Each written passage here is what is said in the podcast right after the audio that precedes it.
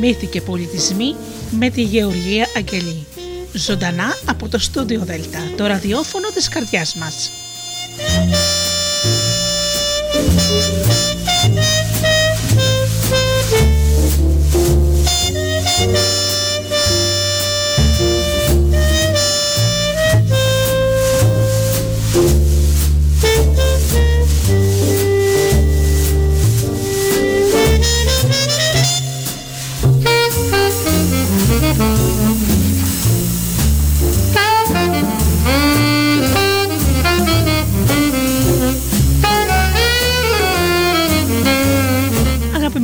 Αγαπημένοι μου φίλοι και πάλι μαζί όπως πάντα Παρασκευή βράδυ στις 8 στο στούντιο Δέλτα το ραντεβού μας.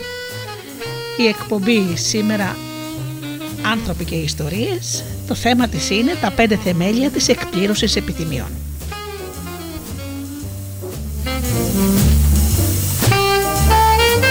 Να καλησπερίσω φίλοι μου τους ε, ακροατές μας, τους ανθρώπους που πληκτρολογούν www.studiodelta.gr και βρίσκονται εδώ μαζί μας στη σελίδα του σταθμού.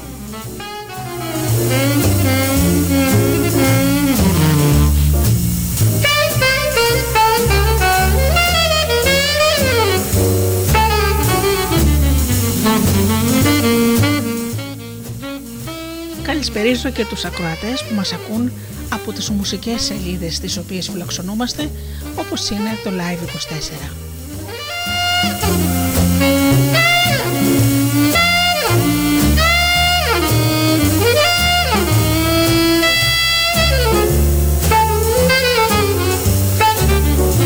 Καλησπερίζω και τους φίλους που μας ακούν από κινητά και tablets.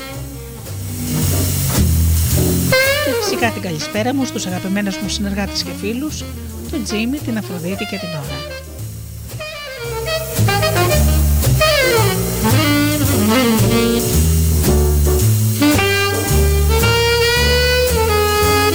Ξεκινάμε με ένα τραγούδι του Γκάρι Γκλίτερ και αμέσως μετά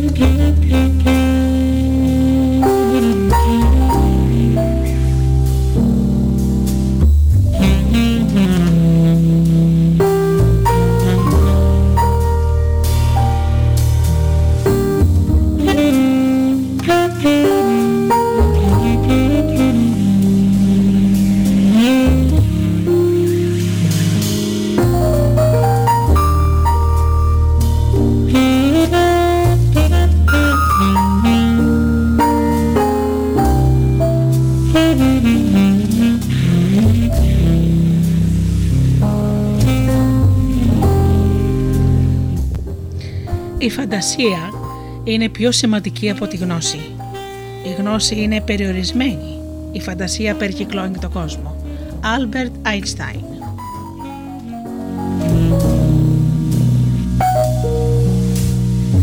Το πρώτο θεμέλιο της εκπλήρωσης επιθυμιών. Χρησιμοποίησε τη φαντασία σου.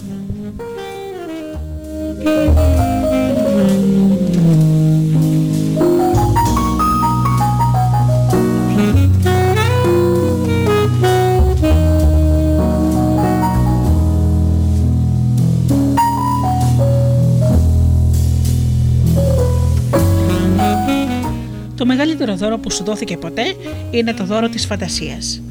Μέσα στο μαγικό εσωτερικό σου βασίλειο βρίσκεται η ικανότητα να εκπληρώνεις όλες τις επιθυμίες σου. Εδώ στη φαντασία σου βρίσκεται η μεγαλύτερη δύναμη που θα γνωρίσεις ποτέ. Είναι το δικό σου φέοδο για να δημιουργήσεις τη ζωή που επιθυμείς και το καλύτερο είναι ότι εσύ είσαι ο μονάρχης πρικισμένος από τη στιγμή που γεννήθηκες με όλες τις έμπιτες δυνάμεις να διαφεντέψεις τον κόσμο σου όπως εσύ επιθυμείς. Η ουσία αυτού του μεγάλου δώρου συνίσταται και σε μία παρατήρηση του William Blake, του ενωρατικού ποιητή που έζησε την εποχή της Αμερικανικής Επανάστασης. Στο βιβλίο του «Ο γάμος του ουρανού και της κόλασης» έκανε αυτό το σαρκαστικό σχόλιο που αποτελεί το μεγάλο μυστικό μιας ζωής γεμάτες δημιουργικές πραγματώσεις. Εκείνο που σήμερα έχει αποδειχτεί κάποτε αποτελούσε μόνο προϊόν φαντασίας.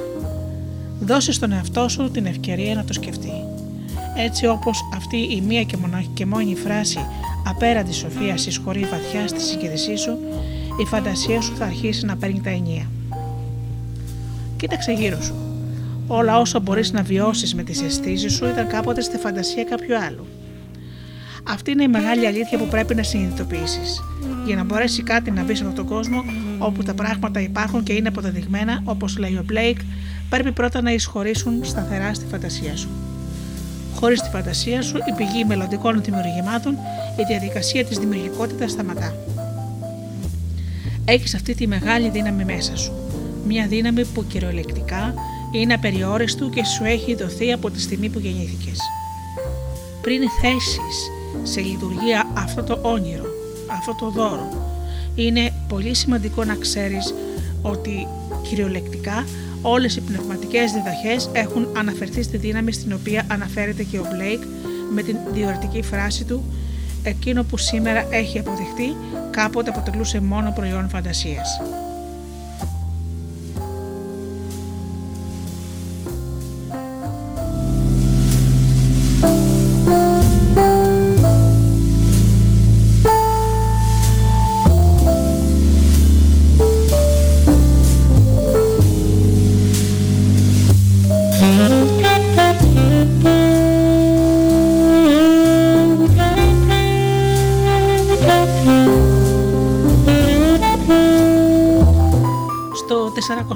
Εδάφιο του Tao Te King λέει «Η ύπαρξη γεννάται από την ανυπαρξία».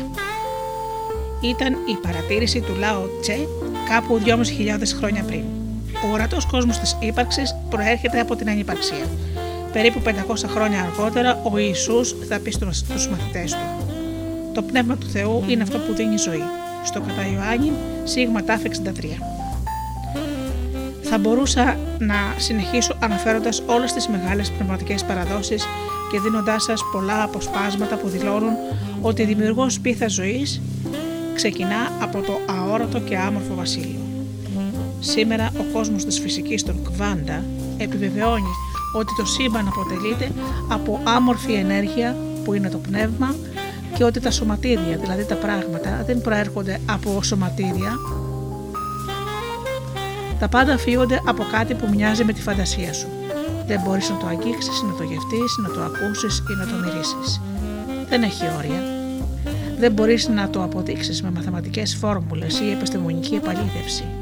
Κι όμως, όλοι ξέρουμε ότι υπάρχει. Αυτές οι αόρατες σκέψεις που έχεις, αυτές οι ιδέες που συνεχίζουν να στριφογυρίζουν μέσα σου, αυτές οι φανταστικές εικόνες που πάντα σε ακολουθούν, βρίσκονται έξω από το πεδίο της επιστήμης σε ό,τι αφορά την απόδειξη ή την απόρριψή τους.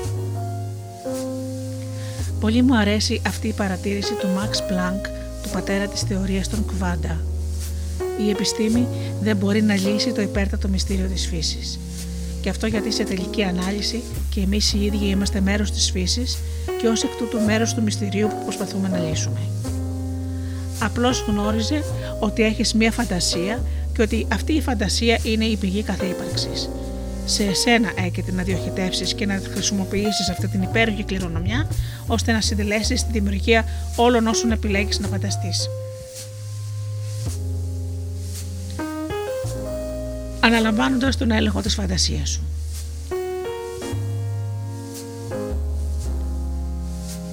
Ο αγαπημένος μου ορισμός της επιτυχίας, τον οποίο έχω αναφερθεί συχνά, ανήκει στον Henry David Thoreau στα μέσα του 19ου αιώνα στο Walden Pond.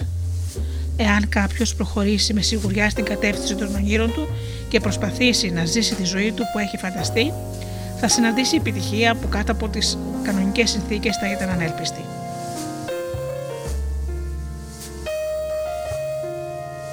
Αυτό που λέει ο Θωρό είναι πολύ σημαντικό για σένα σήμερα. Έσω πρόθυμος να ονειρευτείς και φαντάσου τον εαυτό σου να γίνεται όλα όσα επιθυμεί να γίνεις. Όταν ζεις με αυτές τις φαντασίες, το σύμπαν θα ευθυγραμμιστεί, θα ευθυγραμμιστεί μαζί σου, φέρνοντάς σου όλα εκείνα που επιθυμείς και ακόμα περισσότερα από όσα φαντάστηκες όταν ζούσες στο συνηθισμένο επίπεδο επίγνωσης, αυτό που ο Θωρό ονομάζει κανονικές συνθήκες. Μην ξεχνάς το βασικό αξίωμα.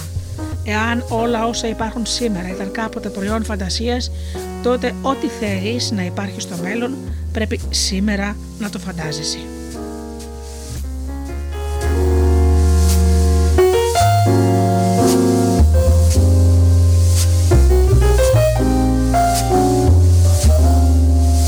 Όπως θα προχωράς στην ανάγνωση αυτών των θεμελίων για την εκπλήρωση επιθυμιών, θα δεις ότι η χρήση της φαντασίας σου απαιτεί μεγάλη ένταση από την περιπτωσιακή φαντασία μιας επιθυμίας.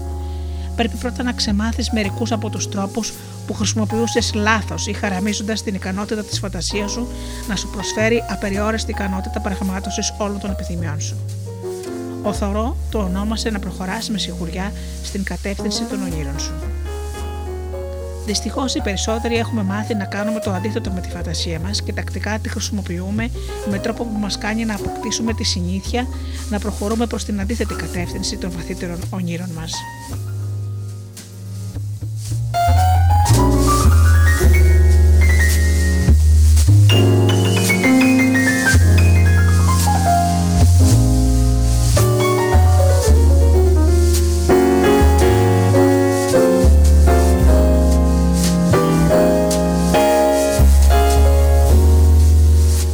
Μάθεις να χρησιμοποιείς τα είμαι και να ζεις με την επίγνωση του είμαι Θεός ξεκινώντας από τη φαντασία σου. Θυμήσου ότι το είμαι Θεός με κανένα τρόπο δεν αναφέρεται στο σώμα σου. Αναφέρεται στο πνεύμα σου, που είναι μηδέποτε γεννηθέν, αθάνατο και αμετάβλητο, που παραμένει σε όλες τις μορφές που παίρνει το σώμα σου, κάθε λεπτό της πρόσκαιρης ζωής σου εδώ στη γη είναι σημαντικό να αναγνωρίζεις μερικά από τα στραβοπατήματα της φαντασίας που θα εμποδίσουν την εκπλήρωση των μοναδικών επιθυμιών σου. Μην ξεχνάς ότι η φαντασία σου ανήκει σε σένα και μόνο σε σένα. Κανείς άλλος δεν ευθύνεται για τη δική σου φαντασία. Οτιδήποτε μπαίνει στη φαντασία σου και παραμένει εκεί, τελικά γίνεται η δική σου πραγματικότητα. Ο Νίκος Κασατζάκη ενισχύει αυτή την ιδέα βάζοντας αυτές τις λέξεις στο στόμα του ιδιόμορφου χαρακτήρα του Ζορμπά στο βιβλίο του «Βίος και πολιτείας» του Αλέξη Ζορμπά που πάντοτε ζούσε ρουφώντας τη ζωή. Όταν πιστεύουμε με πάθος σε κάτι που δεν έχει συμβεί ακόμα, το δημιουργούμε. Δεν υπάρχουν μόνο εκείνα που δεν βοηθήσαμε αρκετά. Τόση δύναμη έχει η φαντασία σου, φτάνει ό,τι επιθυμείς να το φαντάζεσαι αρκετά για να το κάνεις δική σου πραγματικότητα μην υποτιμάς αυτό το μεγάλο δώρο, χρησιμοποιώντας το με τρόπο που αντιτίθεται στην αρχική φύση σου, που είναι «Είμαι Θεός». Ίσως η πιο συνηθισμένη λάθος χρήση της φαντασίας είναι να δίνεις έμφαση σε εκείνα που δεν επιθυμείς για τον εαυτό σου. Αυτή είναι η μεγαλύτερη κατηγορία κακής χρήσης της φαντασίας. Άρχισε να προσέχεις τις γενικές συζητήσεις και θα εκπλαγείς από το πόσο απίστευτα διαδεδομένο είναι αυτό. Φαντασία που περιέχει φράσεις όπως «δεν αξίζω τίποτε», Είμαι πάντοτε τόσο άτυχος, τα πράγματα ποτέ δεν πάνε καλά για μένα και είμαι άρρωστος και δεν υπάρχει γιατριά, είναι το είδος των ιδεών που μπορεί να δημιουργούνται μέσα σου από τα παιδικά σου χρόνια. Οι πολύ λειτουργικοί αυτοδημιουργητοί άνθρωποι απλώς δεν φαντάζονται ποτέ εκείνο που δεν επιθυμούν να γίνει η δική τους πραγματικότητα. Άρχισε να παρατηρείς και να καταβάλεις προσπάθεια ώστε να κρατάς τη φαντασία σου καθαρή από σκέψεις που δεν επιθυμείς να πραγματοποιηθούν. Αντιθέτως, απόκτησε την συνήθεια να γεμίζεις ξέχυλα τις δημιουργικές σου σκέψεις με ιδέες και επιθυμίες που σίγουρα θέλεις να πραγματοποιηθούν να σέβεσαι τις φαντασίες σου αδιαφορώντας για τους άλλους που τις θεωρούν παλαβές ή αδύνατες. Θυμήσου τα λόγια του Καζατζάκη και πίστευε με πάθος εκείνα που φαντάζεσαι και τα οποία δεν υπάρχουν ακόμα σε φυσικό επίπεδο.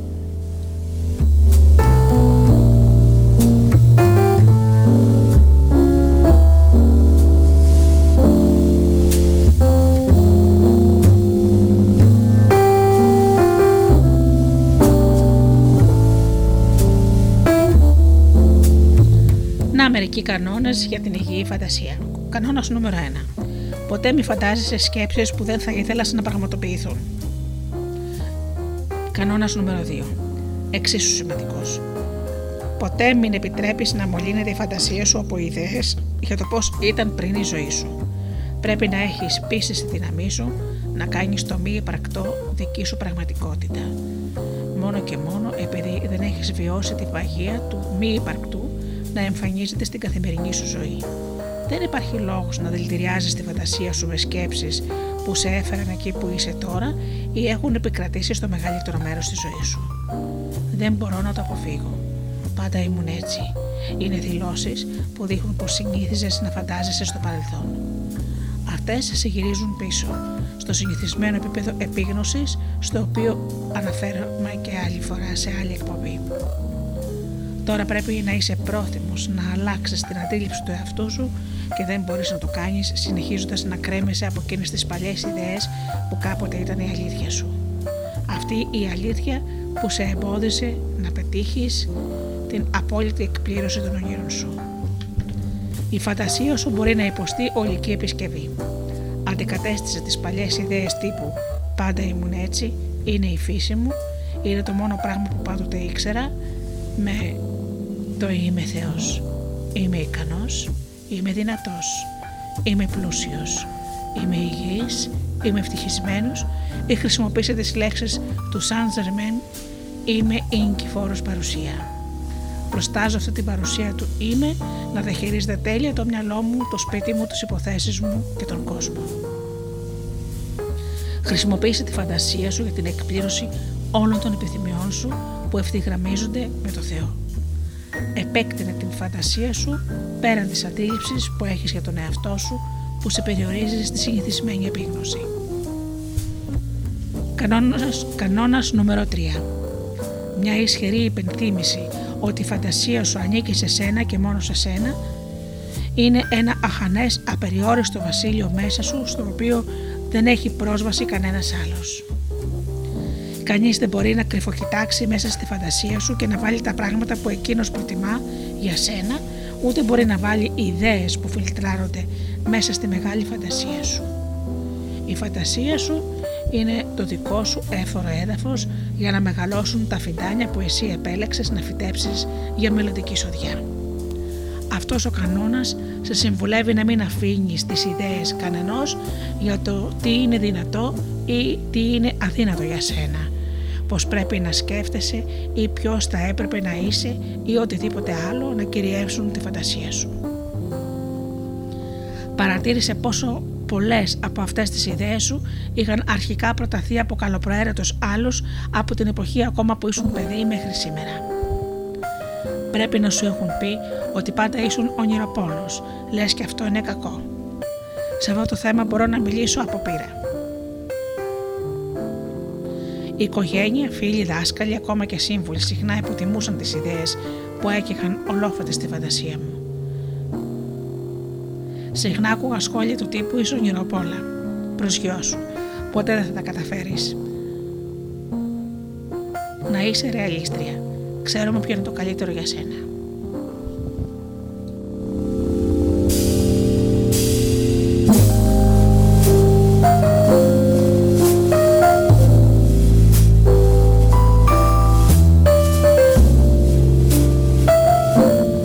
Ποτέ και εννοώ ποτέ μην αφήσεις τις ιδέες κανενός άλλου για το ποιος θα μπορούσες ή δεν θα μπορούσες να γίνεις να σπηλώσουν το όνειρό σου ή να μολύνουν τη φαντασία σου.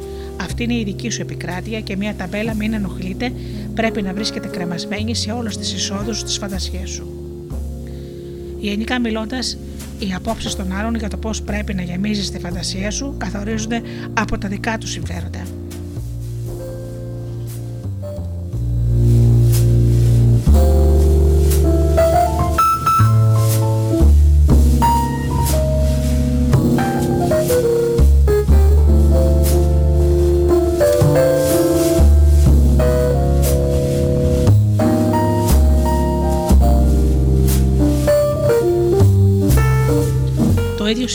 Και με τους περισσότερους καλοπροαίρετους αυτοδιορισμένους προπονητές ζωής που σου λένε πως πρέπει να σκέφτεσαι για το μέλλον σου.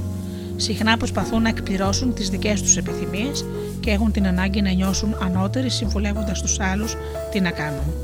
Συχνά η τάση να μπλέκονται με τη φαντασία σου είναι ένας τρόπος να αποσπάσουν κάτι για τους ίδιους, πείθοντάς σε για το πόσο τρελά είναι τα όνειρά σου. Επιστράτευσε μόνο εκείνου, περιλαμβανομένου και του εαυτού σου, που ενδιαφέρονται κυρίως για αυτά τα οποία εσύ βλέπεις ή ακούς με τη φαντασία σου.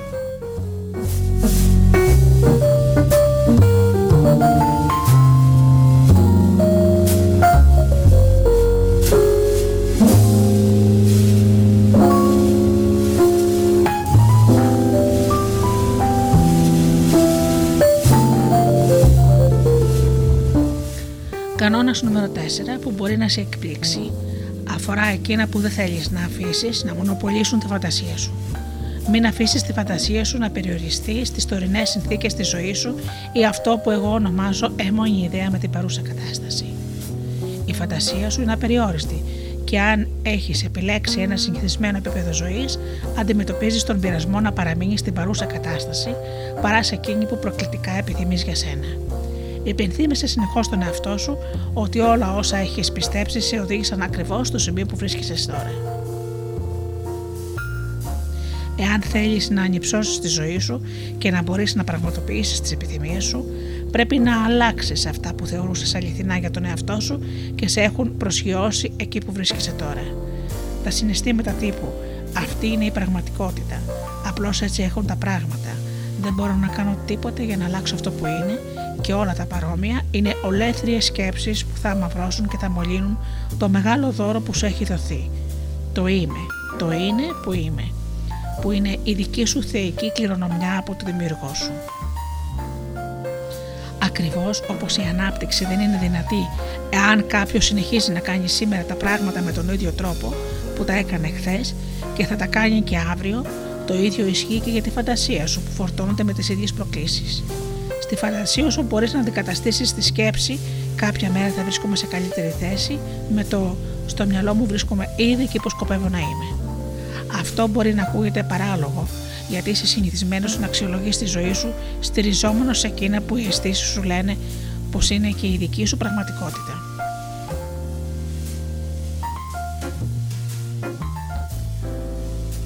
Σε αυτό το σημείο μια σύντομη σπαζοκεφαλιά. Σου ζητώ να θυμάσαι ότι ο Θεός δεν είπε στον Μωυσή Το όνομά μου είναι θα είμαι, γιατί αν το έκανε θα ήταν σαν να παραδεχόταν ότι τώρα λείπει από το Θεό. Κάτι που τελικά θα αποκτήσει. Είπε Είμαι το είναι που είμαι. Και σε σένα παραχωρήθηκε η κληρονομιά Είμαι. Μπορεί να επιλέξεις να αναπρογραμματίσεις τη φαντασία σου να σε πηγαίνει εκεί όπου σκόπευες να βρεθείς το τώρα. Η δημιουργία αρχίζει στον κόσμο του πνεύματος, με άλλα λόγια η φαντασία σου είναι η πηγή όλων εκείνων που δεν έχουν ακόμα πραγματοποιηθεί για σένα. Μένοντας μόνο με όσα οι αισθήσεις σου λένε ότι είναι πραγματικότητα, βάζεις ένα φράχτη στη φαντασία σου και δεν την αφήνεις να δημιουργήσει αυτά που επιθυμείς, αυτά που λαχταράς η φαντασία σου είναι απεριόριστη. Η παρούσα κατάσταση περιορίζεται ακριβώς από αυτό που λέει, την παρούσα κατάσταση. Ο Αϊνστάιν έκανε αυτή την ιδιοφυή παρατήρηση. Η λογική θα σε οδηγήσει από το Α στο Β. Η φαντασία θα σε πάει παντού. Η λογική σου που πηγαίνει στα γεγονότα που έχεις αποδειχτεί ως αληθινά σε πήγε στο σημείο Β. Τώρα θα αναπρογραμματίσεις τη φαντασία σου να σε πηγαίνει παντού, σε όλα τα μέρη που είσαι αρκετά γενναίος να οραματιστείς για τον εαυτό σου.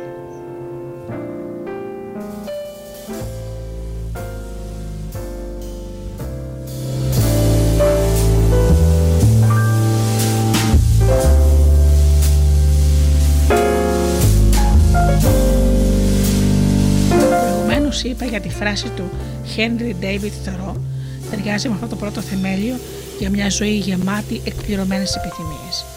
Εσύ θα συναντήσεις επιτυχία που κάτω από κανονικές συνθήκες θα ήταν ανέλπιστη.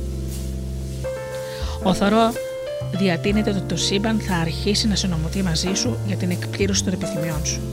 Δεν είναι μόνο η φαντασία σου που θα σου φέρει ό,τι επιθυμείς, είναι το γεγονός ότι είσαι ευθυγραμμισμένος με το είμαι το είναι που είμαι. Όταν γίνεσαι αυτό με το μυαλό σου, κερδίζεις τις ίδιες δυνάμεις με εκείνο το οποίο εστιάζεις, τον Θεό.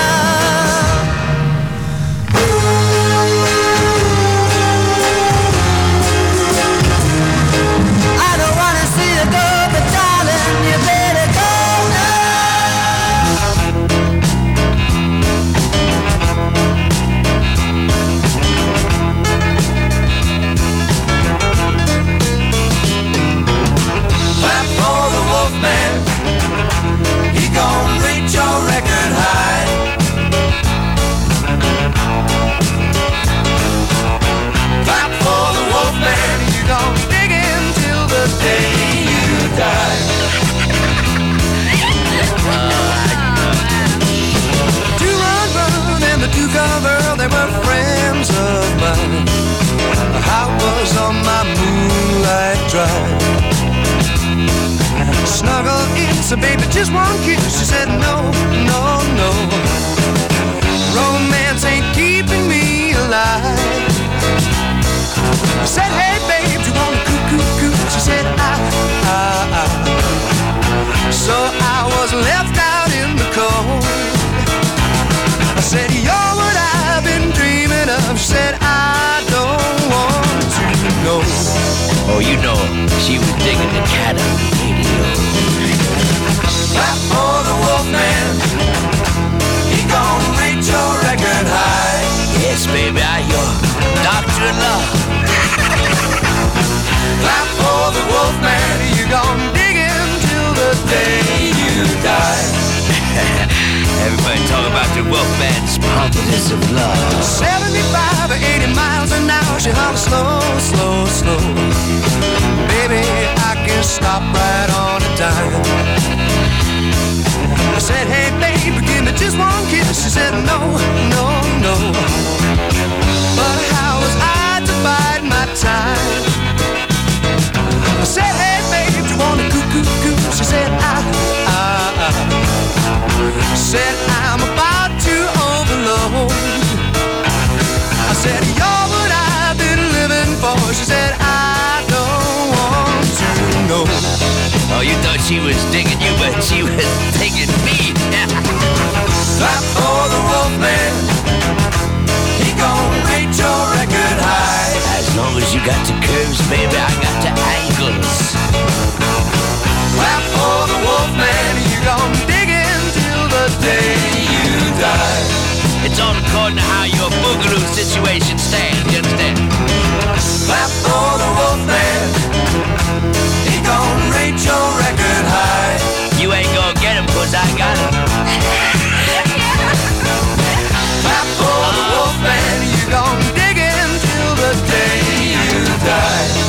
might wanna try, but I gon' keep 'em.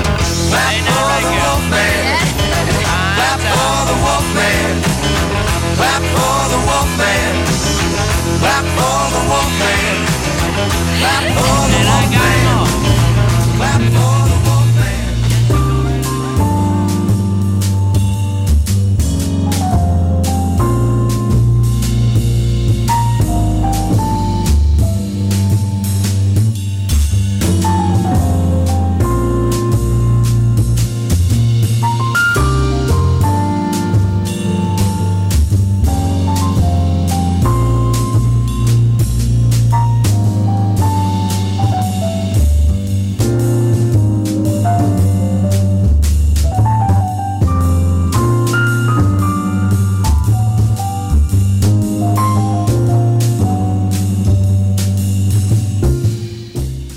ουσία του εαυτού σου, ο εαυτός σου που είναι μια πνευματική ύπαρξη με πρόσκαιρα ανθρώπινα βιώματα, καλλιεργείται στη φαντασία σου. Το είμαι του είναι που είμαι, δηλαδή ο εαυτός σου που είναι ο Θεός, δεν επηρεάζεται από τις αισθήσεις. Υπάρχει ένα αόρατο βασίλειο μέσα και γύρω σου, που είσαι εσύ και η φαντασία σου. Είναι το κλειδί για να ευθυγραμμιστείς με την παρουσία του είμαι, που όπως είπε ο Αϊνστάιν θα σε πάει παντού. Μέσα σε αυτό το βασίλειο η καθοδήγηση είναι πάντοτε διαθέσιμη όταν πρώτον είσαι ανοιχτός σε αυτήν και το πιο σημαντικό δεύτερον το σώμα, το μυαλό και το πνεύμα παραμένουν ευθυγραμμισμένα. Αυτό σημαίνει να ζεις αρμονικά με το δικό σου προσωπικό ντάρμα, να νιώθεις ότι συνειδητά ζεις τη ζωή που σκόπευες να ζεις και να νιώθεις την παρουσία του ανώτατου εαυτού σου να δραστηριοποιείται. Αυτή η καθοδήγηση έρχεται με τρόπους που δεν βιώνεις όταν η ζωή σου παρεκκλίνει τους σκοπούς της ή όταν επιλέγεις αρνητικά συναισθήματα όπως φόβο, άγχος, ανησυχία, μίσος, θλίψη και τα παρόμοια. Κάθε μια από αυτές τις αμφίβολες συναισθηματικές καταστάσεις σε απομακρύνει από το Θεό και από το θεϊκό σου εαυτό. Θυμίζω το όνομα του Θεού είναι «Είμαι». Επομένως θα μπορούσε ο Θεός να πει «Είμαι φοβισμένος, είμαι ανήσυχος, είμαι θυμωμένος, είμαι λυπημένος» και να παραμείνει Θεός. Αδύνατον. Γιατί ο Θεός είναι αγάπη. Ο Θεός είναι μοναδικός. Για να είναι ο Θεός φοβισμένος, ανήσυχος, θυμωμένος ή λυπημένος, θα έπρεπε να διχοτομήσει τον εαυτό του και να έχει κάποιον άλλον εαυτό που να φοβάται, να ανησυχεί, να μισεί, να λυπάται. Αυτό θα έκανα το Θεό διτό, δηλαδή τον εαυτό του και κάποιον άλλον που θα νιώθει κατάθλιψη ή θυμό και ο Θεός δεν μπορεί να το κάνει αυτό και να εξακολουθεί να είναι Θεός. Το ίδιο συμβαίνει και με σένα. Κάθε φορά που μετά το είμαι βάζεις κάποια έννοια που δεν ταιριάζει στο Θεό, αναιρείς τη Θεία Σου φύση. Η λέξη είμαι είναι η δική σου ιερή ταυτοποίηση με το Θεό. Είναι ο ανώτατος εαυτός σου. Πρόσεχε πώς χρησιμοποιείς αυτόν τον όρο γιατί το να λες μετά το είμαι οτιδήποτε ατέριαστο με το Θεό πραγματικά αποτελεί αναφορά στο όνομα του Θεού επιματέω εξασκήσου να χρησιμοποιείς τη φαντασία σου για να προσδιορίσεις τον εαυτό σου μόνο με τρόπους συμβατούς με τον ανώτατο εαυτό σου και το σύμπαν θα σου δώσει την ευτυχία, την αγάπη και την επιτυχία που παλιότερα πίστευες ότι σου ξεγλιστρούσαν. Αυτό είναι το νόημα της ρίσης του θωρώ. Θα συναντήσεις επιτυχία που κάτω από κανονικές συνθήκες θα ήταν ανέλπιστη. Οι κανονικές συνθήκες είναι ο χρόνος που περνάς με συνήθεια επίγνωση, ανίδιος για τη θεϊκή σου φύση. Δίνω έμφαση σε αυτό βασιζόμενος στην προσωπική μου εμπειρία. Καθώς βαδίζω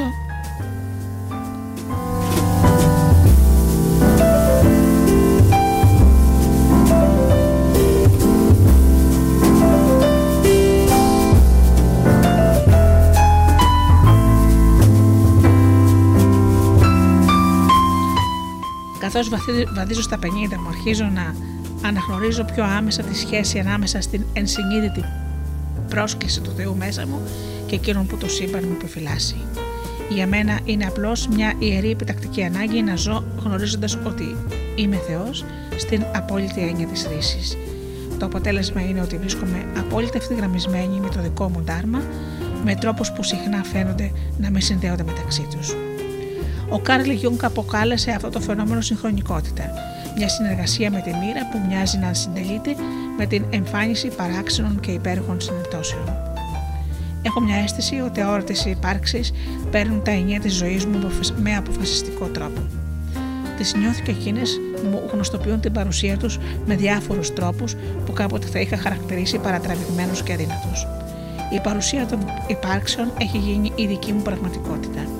Αυτές οι αγγελικές υπάρξεις με κατευθύνουν με τρόπους που με κρατούν ευθυγραμμισμένο με το τάρμα μου και με το ανώτερο εαυτό μου. Νιώθω περισσότερο ότι βρίσκομαι σε ένα νέο επίπεδο επίγνωσης παρά ότι με καθοδηγούν αθέατες υπάρξεις. Ύστερα βλέπω πως επηρεάζομαι αν και εξακολουθώ να ενεργώ με τη δική μου πολύτιμη ελεύθερη βούληση. Μου έρχεται στο μυαλό ένα πρόσφατο παράδειγμα.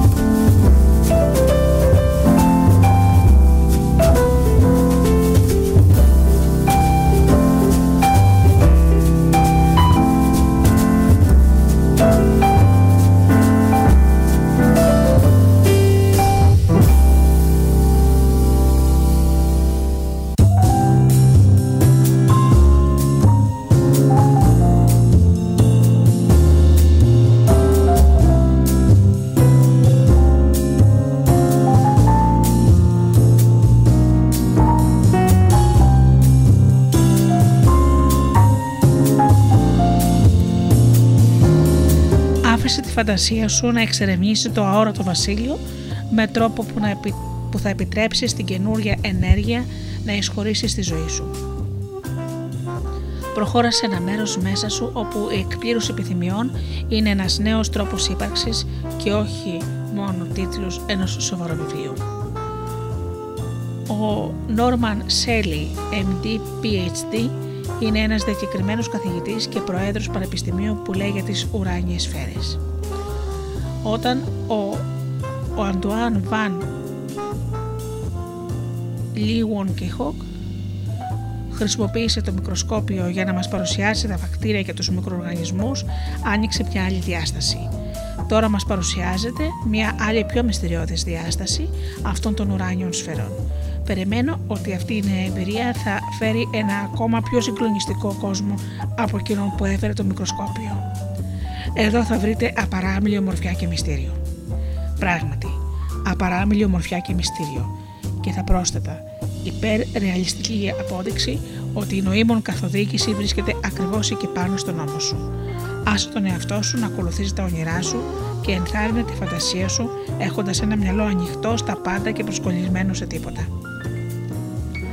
Θα ανακαλύψεις τον συγκλονιστικό κόσμο της συγχρονικότητας να ανθίζεις μπρος στα μάτια σου όταν η φαντασία σου βάλει φωτιά στις προθέσεις σου να κάνεις πράγματα για τον εαυτό σου και τους άλλους. Γι' αυτό γιατί ευθυγραμμίζεσαι με την απέραντη δύναμη του Θεού που δημιούργησε μορφή από το πνεύμα. Όπως πολλές φορές έχεις ακούσει με το Θεό να πάντα, τα πάντα είναι δυνατά. Αυτή η θεία δύναμη περιμένει την ενέργεια της φαντασίας σου. Πολύ εύκολα μπορεί να σου στείλει τους σωστούς ανθρώπους στη σωστή στιγμή. Ο ανώτατος εαυτός σου λέει βεβαίως και ας φαίνεται ακατανόητο. Αυτό συμβαίνει φυσικά όταν στρέφεις την προσοχή σου και τη φαντασία σου στο Θεό που βρίσκεται μέσα σου. Μια ιερή αίσθηση ορθότητας σε κάνει να γνωρίζεις ότι εξελίσσεσαι σε ένα νέο επίπεδο αντί να ζεις με τις περιορισμένες ιδέες του εγώ σου για το ποιος είσαι και τι μπορείς να γίνεις. Η παρουσία αγγέλων που σε σηκώνουν όταν νιώθεις πεσμένος, που κάνουν αναδιάταξη των πραγμάτων έτσι ώστε αυτά που φαίνονται σαν εγκληματικές ανεξήγητες καταστάσεις να γίνονται πραγματικότητα, η ίαση που σε κάνει να απορείς ποια ευλογία την έφερε, ποια απροσδόκητη οικονομική βοήθεια, μια απροσδόκητη οικονομική βοήθεια που εμφανίζεται ακριβώς τη στιγμή που χρειάζεται, η παράξενη άφηξη ενός βιβλίου που περιέχει τις πληροφορίες που θα ήθελες, αλλά δεν μπορούσες να βρεις, το αναπάντοχο τηλεφώνημα που σου δίνει τις απαντήσεις που έψαχνες, η ξαφνική υγιής μεταστροφή στη συμπεριφορά ενός αγαπημένου προσώπου που έμοιαζε να έχει λοξοδρομήσει, οι πιθανότητες είναι ατελείωτες. Το τέργισμα της φαντασίας σου με τη δημιουργό πηγή του σύμπαντος κάνει την εκπλήρωση αυτό που επιθυμείς όχι μόνο πιθανή, αλλά και αναπόφευκτη.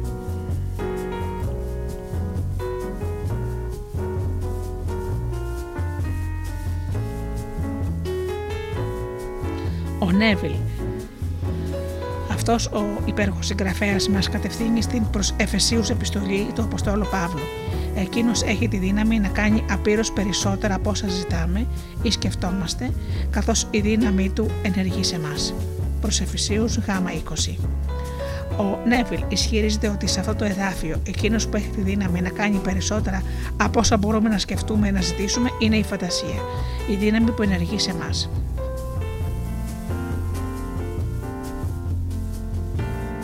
Αναφέρει.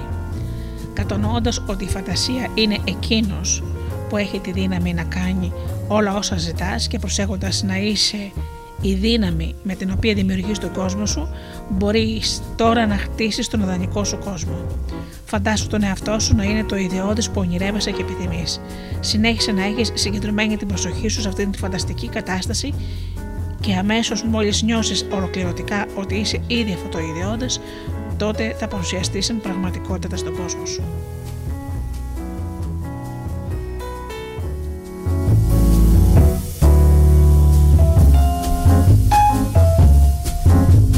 Υπάρχει μια δύναμη στο σύμπαν ικανή να κάνει απείρως περισσότερα από όλα όσα θα μπορούσες ποτέ να ζητήσεις, ακόμα και να σκεφτείς και δουλεύει μέσα σου. Τι άλλο θα μπορούσε να είναι εκτός από τη δική σου φαντασία; Να εκφράζεις συνεχώς τις ευχαριστίες και την ευγνωμοσύνη σου για αυτό το θαυμάσιο δώρο που θα είναι πάντα δικό σου και θα το χρησιμοποιήσεις με τον τρόπο που εσύ θα επιλέξεις. Γίνε αδιάλακτος σε ό,τι αφορά τη φαντασία σου, που είναι ο δικός σου ιδιωτικός ιερός χώρος μέσα σου. Κατάστησε σαφές ότι δεν θα επιτρέψεις ποτέ σε κανένα να την κυλιδώσει με καθ' οποιονδήποτε τρόπο. Μίλα στη φαντασία σου με σεβασμό.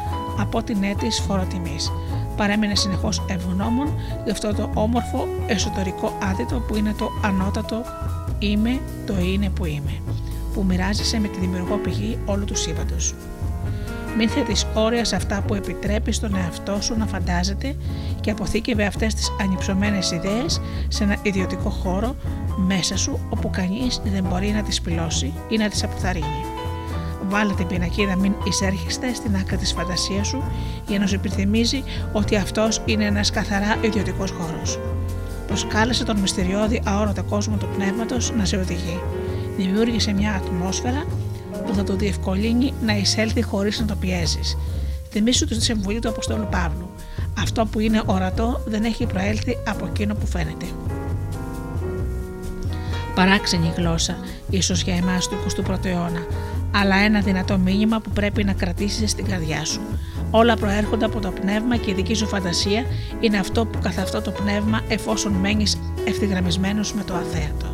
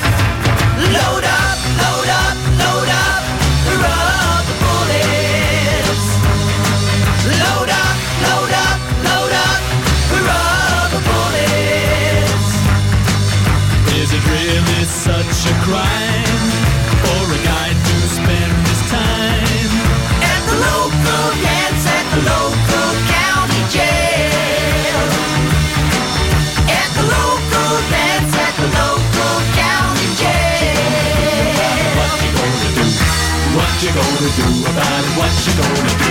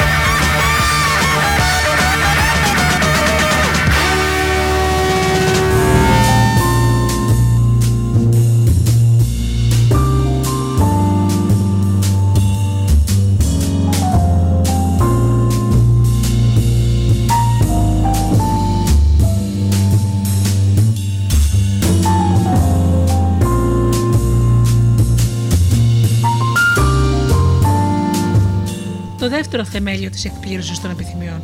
Ζήσε από το τέλος. Ενώπιον εκείνου στον οποίο πίστεψε του Θεού που ζωγονεί του νε- τους νεκρούς και δημιουργεί με το λόγο του τα όντα από το μηδέν. Προς Ρωμαίους επιστολή 4.17 Όπως διαπιστώσεις ότι αυτό το δεύτερο θεμέλιο για μια ζωή γεμάτη εκπλήρωσης επιθυμιών είναι η πιο δύσκολη και εκτός συμβατικών πλαισίων ιδέα με την οποία καταπιάνεσαι. Εάν πιστεύεις ότι έτσι έχουν τα πράγματα για σένα, σε προτρέπω να συγκεντρώσεις στα γρήγορα όλη την αποφασιστικότητα που διαθέτεις. Θα αρχίσεις να εκπαιδεύεις ξανά τη φαντασία σου, έτσι ώστε να αποδεχτεί, αποδεχτεί την ιδέα πως οτιδήποτε τοποθετείται εκεί δεν είναι για μελλοντική χρήση, αλλά αντιπροσωπεύει τη δική σου πραγματικότητα ακριβώς εδώ, ακριβώς τώρα. Σου ζητώ να βάλεις τις πέντε αισθήσεις σου σε ένα κουτί και να το κλειδώσεις, ώστε να μην μπορούν να σε πείσουν ότι αγνοείς όσα εκείνες αντιλαμβάνονται ως πραγματικότητα.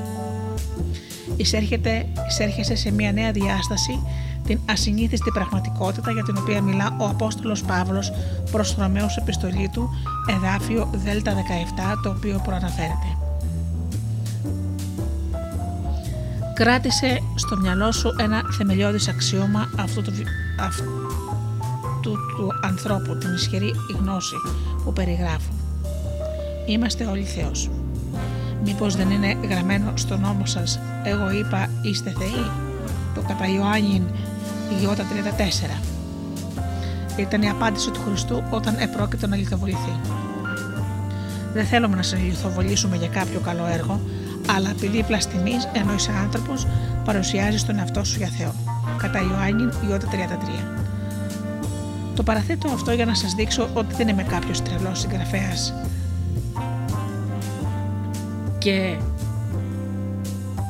λέει αυτά τα λόγια έρχονται κατευθείαν από τις γραφές.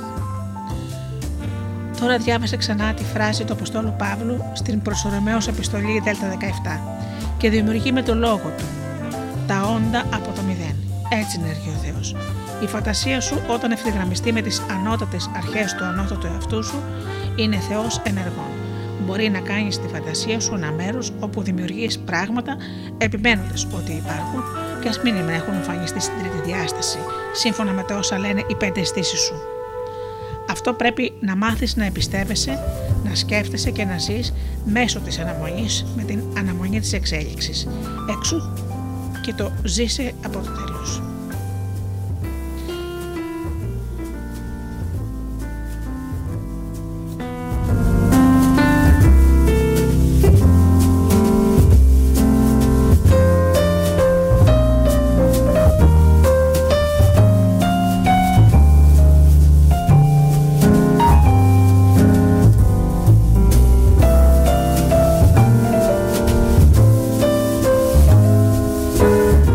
Φαντασία μου είναι μέρος όπου οι σκέψεις μου είναι οι σκέψεις του Θεού. Έτσι είμαι Θεός και δημιουργώ αυτό που ξέρω ότι υπάρχει ήδη. Δημιουργώ με το λόγο μου τα τα όντα από το μηδέν. Γνωρίζω και αισθάνομαι και αυτό σημαίνει ότι τίποτα δεν μπορεί να με απομακρύνει από αυτή τη δημιουργική δύναμη μέσα στη φαντασία μου. Δεν φοβάμαι να αναλάβω κανένα τρομακτικό εγχείρημα. Είναι ήδη τελειωμένα στο μυαλό μου. Απλώς αφήνω την ενέργεια να διαχέεται μέσα μου.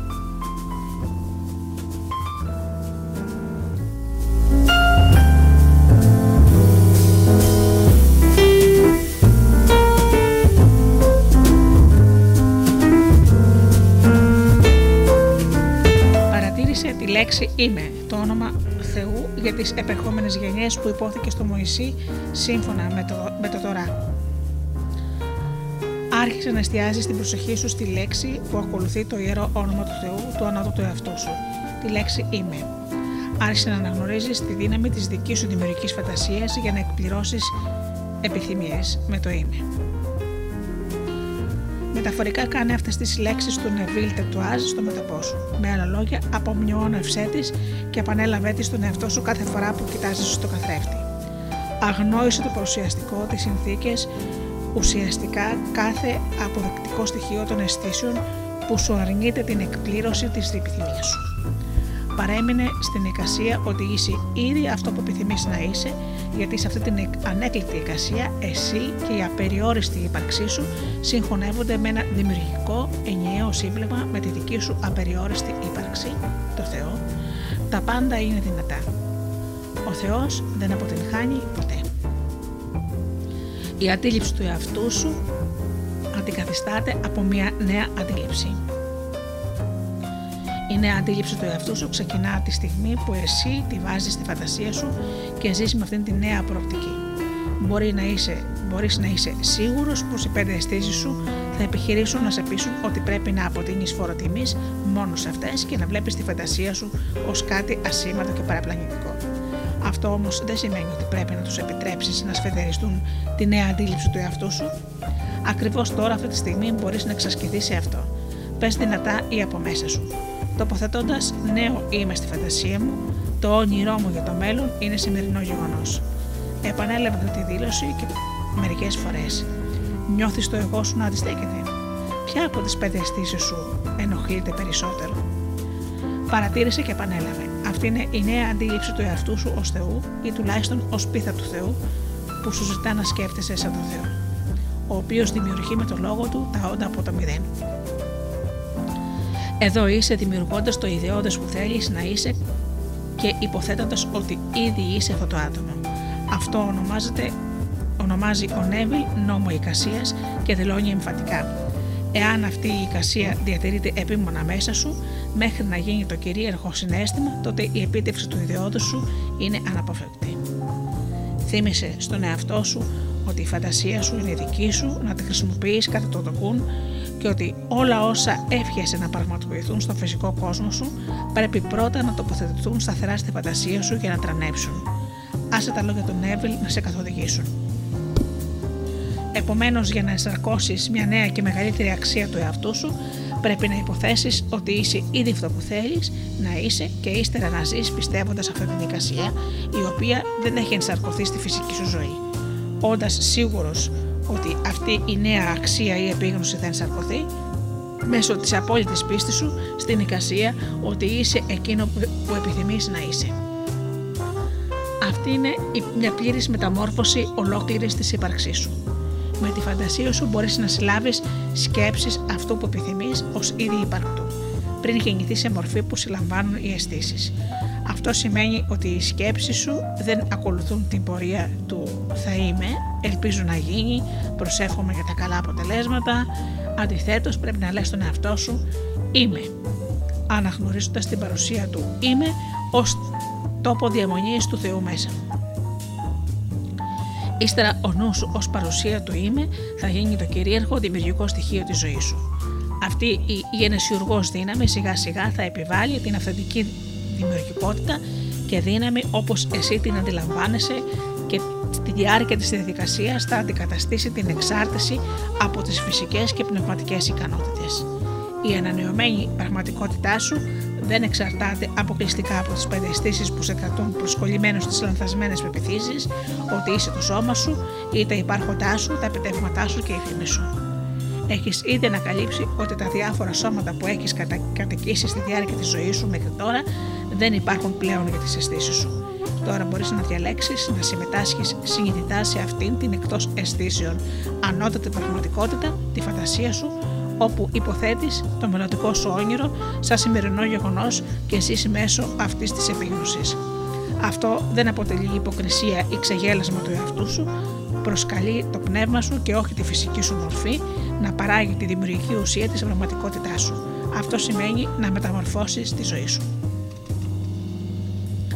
Η λέξη μεταμόρφωση έχει τη λέξη μορφής ακριβώς στο μέσο και δημιουργείται το μετά, που σημαίνει πηγαίνω πέρα από τη μορφή. Ζεις από το μέρος που πράγματι θα σε πάει πέρα από τα όρια της φαινομενικά περιορισμένης ζωής σου. Εξερεύνησε τη φαντασία που είναι η πηγή όλων των υπάρξεων της υλικής πραγματικότητας.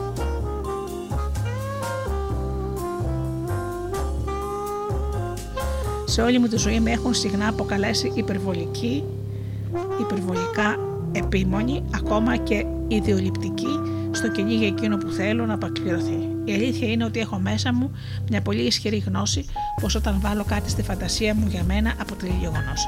Απλώς φαίνεται ότι δεν έχω την ικανότητα να σβήσω από το μυαλό μου εκείνο που ήδη αποτελεί τη δική μου πραγματικότητα.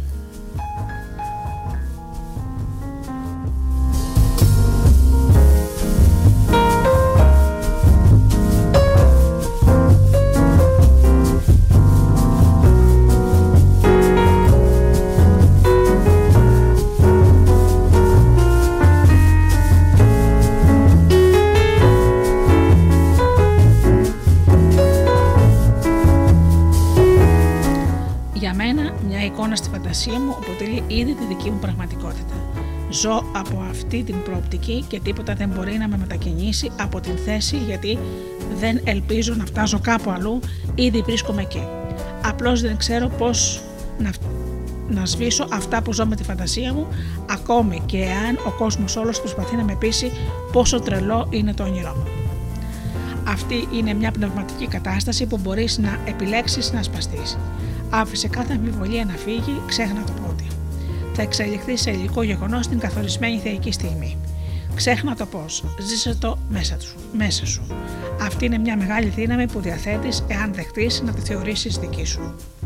Δεν μπορώ να δώσω αρκετή έμφαση στο πόσο ζωτική σημασία είναι για σένα να διεκδικείς αυτή την έμφυτη δύναμη του Θεού και να την χρησιμοποιείς για να πραγματοποιήσεις τη ζωή που επιθυμείς. Να είσαι πεισματάρης όσον αφορά αυτή την ιδέα. Κράτα το όραμά σου ανυποχώρητα και ακόμα περισσότερο ζήσε κάθε μέρα σαν αυτή η ιδέα που έχεις στην φαντασία σου αληθινά να είναι η δική σου πραγματικότητα. Στις πραγματείες για το είμαι, ο Σέντζερμεν επανελειμμένος μας υπενθυμίζει ότι είμαστε τα αφεντικά και εξουσιάζουμε τη ζωή μας. Μόλις αυτό γίνει μέρος της επίγνωσής σου, αποκτάς πρόσβαση στην ενέργεια, δύναμη και νόηση της πανίσχυρης παρουσίας του «Είμαι», που είναι δικαιωματικά δικά σου από τη στιγμή που γεννήθηκες. Αυτή η παρουσία του «Είμαι» βρίσκεται πάντοτε μαζί σου.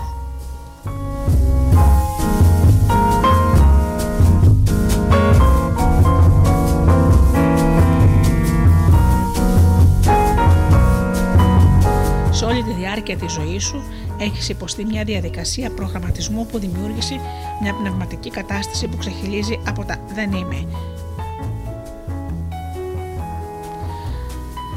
Ω μαθητής του σχολείου, με χαμηλότερους του επιθυμητού βαθμούς στον έλεγχό σου, σκεφτόσουν δεν είμαι έξυπνος. Κατατάσσεσαι σε οποιαδήποτε θέση πλην της πρώτης και λες: Δεν είμαι ταλαντούχος. Νιώθεις ότι σε κριτικάρουν και πιστεύεις: Δεν είμαι καλός. Κοιτάζεσαι στον καθρέφτη και συγκρίνεις τον εαυτό σου με ένα στάρ του σινεμά και σκέφτεσαι: Δεν είμαι ελκυστικός. Η σχέση σου διαλύεται και σκέφτεσαι: Δεν με αγαπούν ή δεν αξίζω. Αυτά και άλλα πολλά επαναλαμβάνονται στα χρόνια που αναπτύσσεσαι και στην ενήλικη ζωή σου και γίνονται ο πυρήνας της αντίληψης που έχεις για τον εαυτό σου.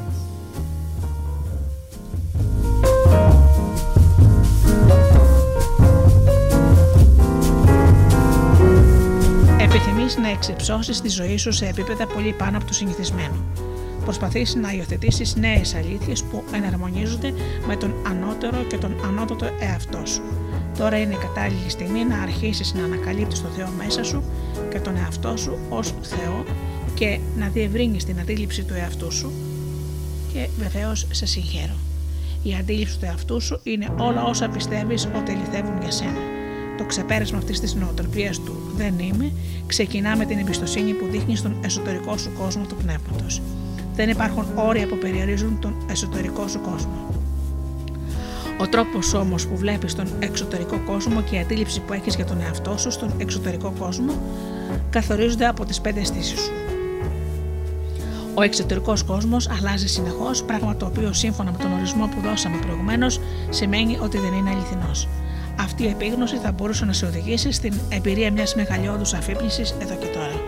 Πώς νιώθεις όταν συνειδητοποιείς ότι τα περισσότερα από εκείνα που πιστεύεις για τον εαυτό σου και τους περιορισμούς σου βασίζονται σε μια ψευδέστηση, μια καλοπροαίρετη ψευδέστηση που σου έδωσαν τα σώματα κάποιων που δεν υπάρχουν πια σε χρόνο που ήδη έχει περάσει; Μεγάλο μέρος της αντίληψης του εαυτού σου είναι αποκοίημα της φαντασίας βασισμένο σε πεπιθήσεις αναλυθείς και ανακριβείς από τότε ακόμα που σου πέρασαν αυτές τις αντιλήψεις για πρώτη φορά. Αυτό αναλύεται εκπληκτικά από την Ανίκτα Μουριάννη που είχε μια επιθανάτια εμπειρία η οποία έθεσε σε αμφισβήτηση κάθε προηγούμενη αντίληψη του εαυτού της σχετικά με το ποιος και τι ήταν. Η ιστορία η ιστορία της γλαφυρά αποκονίζει ότι υπάρχει μια άλλη διάσταση στην οποία μπορείς να γίνεις ένα με το Θεό και να κάνεις θαύματα στην καθημερινή σου ζωή. Η Ανίτα είχε λέμφωμα Χότσκιν, εξαπλωμένο σε όλο της το σώμα. Τα όργανά της, το ένα μετά το άλλο, έπαβαν να λειτουργούν και της είπαν ότι είχε λιγότερες από 36 ώρες ζωής. Στην ιστοσελίδα του Ιδρύματος Έρευνας Επιθανάτης Εμπειρίας αφηγείται. Ύστερα πράγματι πέρασα απέναντι σε μια άλλη διάσταση, βουτυγμένη σε ένα απόλυτο συνέστημα αγάπης. Έμαθα επίσης με απόλυτη σαφήνεια γιατί είχα καρκίνο, γιατί είχα έρθει σε αυτή τη ζωή, τι ρόλο έπαιζε στη ζωή μου το κάθε μέρος της οικογένειάς μου, στο συνολικό πλέγμα των γεγονότων και γενικά πώς λειτουργεί η ζωή. Στη διάρκεια της επιθανάτης εμπειρίας της, η Ανίτα είδε ότι όλα όσα συμβαίνουν στη ζωή μας εξαρτώνται από την ενέργεια που μας περιβάλλει, την οποία εμείς δημιουργούμε. Τίποτα δεν είναι στερεό. Είμαστε οι δημιουργοί αυτών που μας περιβάλλουν και των συνθηκών της ζωής μας ανάλογα με το πώς χρησιμοποιούμε αυτή την ενέργεια. Τα φυσικά σώματά μας αρρωσταίνουν εξαιτίας του επίπεδου ενέργειας στο οποίο ζούμε. Όπως αναφέρει η Ανίτα, συνειδητοποίησε ότι εάν γύριζα πίσω αυτό θα συνέβαινε με πολύ υγιή ενέργεια. Ύστερα το φυσικό σώμα θα προσαρμοζόταν στις ενεργειακές συνήθειες πολύ γρήγορα και μονίμως. Μου δόθηκε να καταλάβω ότι αυτό ισχύει για όλα τα πράγματα, όχι μόνο για τις αρρώστιες. Στην Αγίδα δόθηκε η ευκαιρία να γυρίσει στο ρημαγμένο από τον καρκίνο σώμα της. Το καταπληκτικό είναι ότι τέσσερις ημέρες μετά την επιθανάτια εμπειρία της, το σώμα της δεν έδειχνε σχεδόν κανένα σημάδι καρκίνου. Ουσιαστικά αυτή η γυναίκα ανακάλυψε το δίδαγμα Είμαι Θεός, καθώς και το μεγάλο μήνυμα του Ιησού για το οποίο αναλυτικά μιλήσαμε και πιο και σε άλλες εκπομπές. Επικοινώνησα, επικοινώνησαν με την Ανίτα και την ενθάρρυναν να γράψει το δικό της βιβλίο και να μοιραστεί την ξεχωριστή της εμπειρία με τον κόσμο. Το βιβλίο της «Πεθαίνοντας για να είμαι ο εαυτός μου» Είναι μια απίστευτα ανθαρρυντική και συναρπαστική αφήγηση της εμπειρίας της. Το φυσικό σώμα της Ανίτα με δισεκατομμύρια καρκινικά κύτταρα έφτασε από την πόρτα του θανάτου στην εξαφάνιση του καρκίνου μετά την πιθανότητα, μετά την επιθανάτια εμπειρία της. Έχει τόσα πολλά να μοιραστεί μαζί μας και είμαι περήφανη που θα μπορούσαμε να το παρουσιάσουμε αυτό το βιβλίο σε κάποια άλλη εκπομπή. Η Ανίτα συνειδητοποίησε ότι ο φαινομενικά στέρεος κόσμος, τον οποίο μας προσφέρουν οι αισθήσεις μας, είναι μια ψευδέστηση. Άλλαξε τα αποτελέσματα των εξετάσεων και συμπέρανε ότι μπορούμε να αλλάξουμε τα πάντα μεταβάλλοντας την ενέργειά μας, την οποία δημιουργούμε με τις σκέψεις μας. Για την Αγίτα αυτό περιλάμβανε και μια πραγματικότητα που ονομαζόταν καρκίνος. Για μια μεταστροφή της επίγνωσης τον έκαναν εξαφανιστή. Από ό,τι είδα, φαίνεται ότι είμαστε πρώτα ενέργεια και το σωματικό επίπεδο είναι μόνο αποτέλεσμα της έκφρασης της ενέργειάς μας. Και μπορούμε να αλλάξουμε τη φυσική μας πραγματικότητα αν αλλάξουμε την ενέργειά μας. Αυτό μπορεί να είναι για σένα η δήλωσή σου. Είμαι Θεός. Ο Θεός δεν ανήκει στην φυσική πραγματικότητα, είναι ενέργεια και αυτή η θεϊκή ενέργεια, η θεία ενέργεια, δεν έχει καμιά σχέση με την ενέργεια του κόσμου της ύλης που σου μεταφέρουν οι αισθήσεις σου. Η Ανίτα ανέφερε ότι βίωσε μια βαθιά επίγνωση του ότι τα πάντα και οι πάντα συνδέονται. Δεν υπάρχει διαχωρισμός. Το μόνο που είχε να κάνει για να γιατρέψει το φυσικό της σώμα ήταν να ενωθεί με τον Θεό συνείδηση και να είναι απόλυτη αγάπη. Ένιωσα ένα με όλα. Ένιωσα ένα δεσμό με κάθε ζωντανό πλάσμα και είχα την αίσθηση ότι το σύμπαν βρίσκεται μέσα μου αναφέρει ότι η αίσθηση του χρόνου και του χώρου είναι πολύ διαφορετική σε αυτή τη διάσταση. Δεν έχεις την αίσθηση της γραμμικότητας όπως την έχεις εδώ. Έχεις την αίσθηση ότι τα πάντα συμβαίνουν ταυτόχρονα. Η Αλίτα κατάλαβε επίσης ότι ακόμα και οι περασμένε ζωές δεν είναι περασμένε, οι λέξεις που τις περιγράφουν καλύτερα είναι παράλληλες ζωές, γιατί δεν υπάρχει χρονικός διαχωρισμός. Αυτή η ιδέα είναι κάτι που οι αισθήσεις μας αδυνατούν να καταλάβουν και τη σκεφτόμαστε γραμμικά, αίτιο και αιτιατό, πριν και μετά. Για την Ανίτα υπήρχε μόνο αγάπη και ήταν μια απόλυτη αγάπη την οποία περιέγραψε σαν να χτίζει στον κόσμο όλο από την αρχή. Με είχε επίσης κατακλείσει μια ενέργεια αγάπης που περιλάμβανε αναπεφύλακτα τα πάντα. Αυτή η παγκόσμια αγάπη βρίσκεται εκεί για εμάς άσχετα με το ποιοι ή τι είμαστε. Ένιωθα εκπληκτικά δυνατή και υπέροχη. Ο κόσμος τον οποίο βίωσε η Ανίτα στη διάρκεια της επιθανάτια εμπειρίας της είναι και ο δικός σου κόσμος. Χρειάζεται να κάνεις μια μετατόπιση, της, μια μετατόπιση στην ειλικρινή κατανόηση του τι σημαίνει για σένα η λέξη είμαι. Ζήσε με την προοπτική αντίληψη ότι τα πάντα είναι δυνατά ριζωμένα μέσα στη βάθη, στα βάθη της φαντασίας σου. Όσο περισσότερο πιστεύεις στη δική σου θεϊκή φύση, τόσο περισσότερο αρχίζει να γίνεται πραγματική για σένα. Η σχεδόν άμεση ίαση της Ανίτα από μία πρόγνωση επικειμένου θανάτου δείχνει ότι ο ανώτατος εαυτός μας είναι αγάπη ανεφόρων, δεν υπάρχει διαχωρισμός, δεν υπάρχει χρόνος, δεν υπάρχει επίκριση. Όπως εκείνη το θέτει, ότι και να πιστε... ό,τι και να πιστεύεις θα ανακαλύψεις πως έχεις δίκιο. Σκέψου μόνο τη σημασία του να ζεις αυτή την προοπτική τώρα, αντί να ελπίζεις ότι θα γίνει η δική σου πραγματικότητα κάποια στιγμή στο μέλλον ή μετά τον θάνατο του αιματό σου. Η ζωή μέσω της επίγνωσης του Είμαι Θεός, απαιτεί να γνωρίζεις ότι είσαι κάποιος με ανυπέρβλητη ανεφόρον αγάπη. Αυτή η επίγνωση έλκει στη ζωή σου όλα όσα επιβεβαιώνουν αυτό που πιστεύεις για σένα. Εδώ αγνοείς όσα σε διδάσκουν οι αισθήσεις σου και μετά τη λέξη είμαι τοποθετείς τη λέξη υπέροχος. Παραθέτω τα λόγια της Ανίτα που εξηγεί τι έμαθε από αυτήν την εκπληκτική επιθανή εμπειρία της. Όταν αντιλαμβάνεσαι τη δική σου μεγαλοσύνη, μόνο μεγαλοσύνη θα προσελκύσεις στη ζωή σου. Εάν πιστεύεις ότι το όμοιο προσελκύει το όμοιο, τότε ο καλύτερος τρόπος για να προσελκύσεις ό,τι είναι καλύτερο για σένα είναι να αγαπάς τον εαυτό σου μέχρι να ξεχυλίσεις από αγάπη και τότε θα προσελκύσεις στη ζωή σου όλα όσα επιβεβαιώνουν αυτό που πιστεύεις για τον εαυτό σου. Πραγμα... Πραγματικά είναι πολύ απλό, σας επιβεβαιώνω. Η Αγίτα εισήλθε στο βασίλειο της επίγνωσης του Θεού και έζησε εκεί στην διάρκεια της επιθανάτης εμπειρίας της. Επίσης, επανήλθε σε ένα υγιές σώμα όταν τα όργανά της είχαν πάψει να λειτουργούν και η πρόγνωση ήταν άμεσος θάνατος. Μάλλον εκείνη είναι η αγάπη παρά αγαπά. Το να είσαι η αγάπη δεν αποτελεί και δεν απαιτεί καμιά ενέργεια, απλώς να αγαπάς τον εαυτό σου και το μεγαλείο σου τόσο ολοκληρωτικά που η αγάπη να ξεχελίζει και να δίνει και στους άλλους.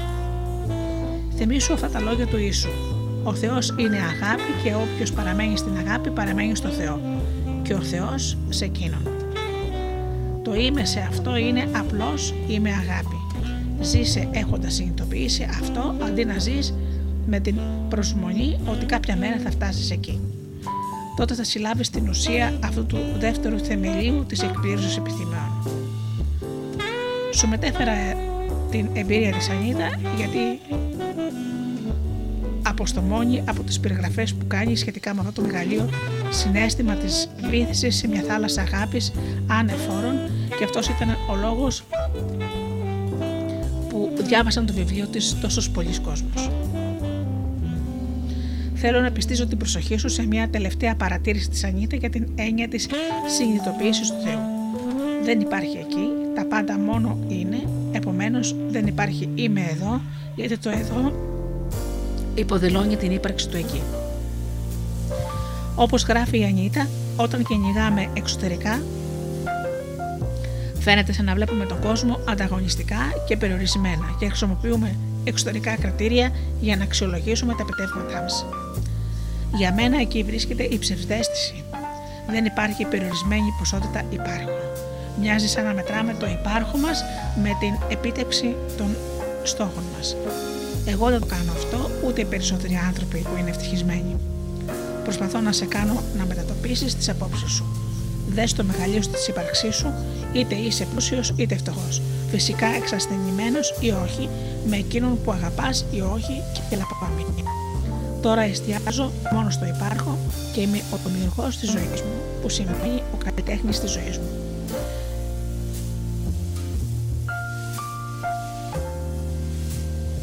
Η Ανίτα λοιπόν καταλήγει. Το μόνο πράγμα που χρειάζεται να μάθεις είναι ότι είσαι ήδη εκεί που προσπαθείς να φτάσεις.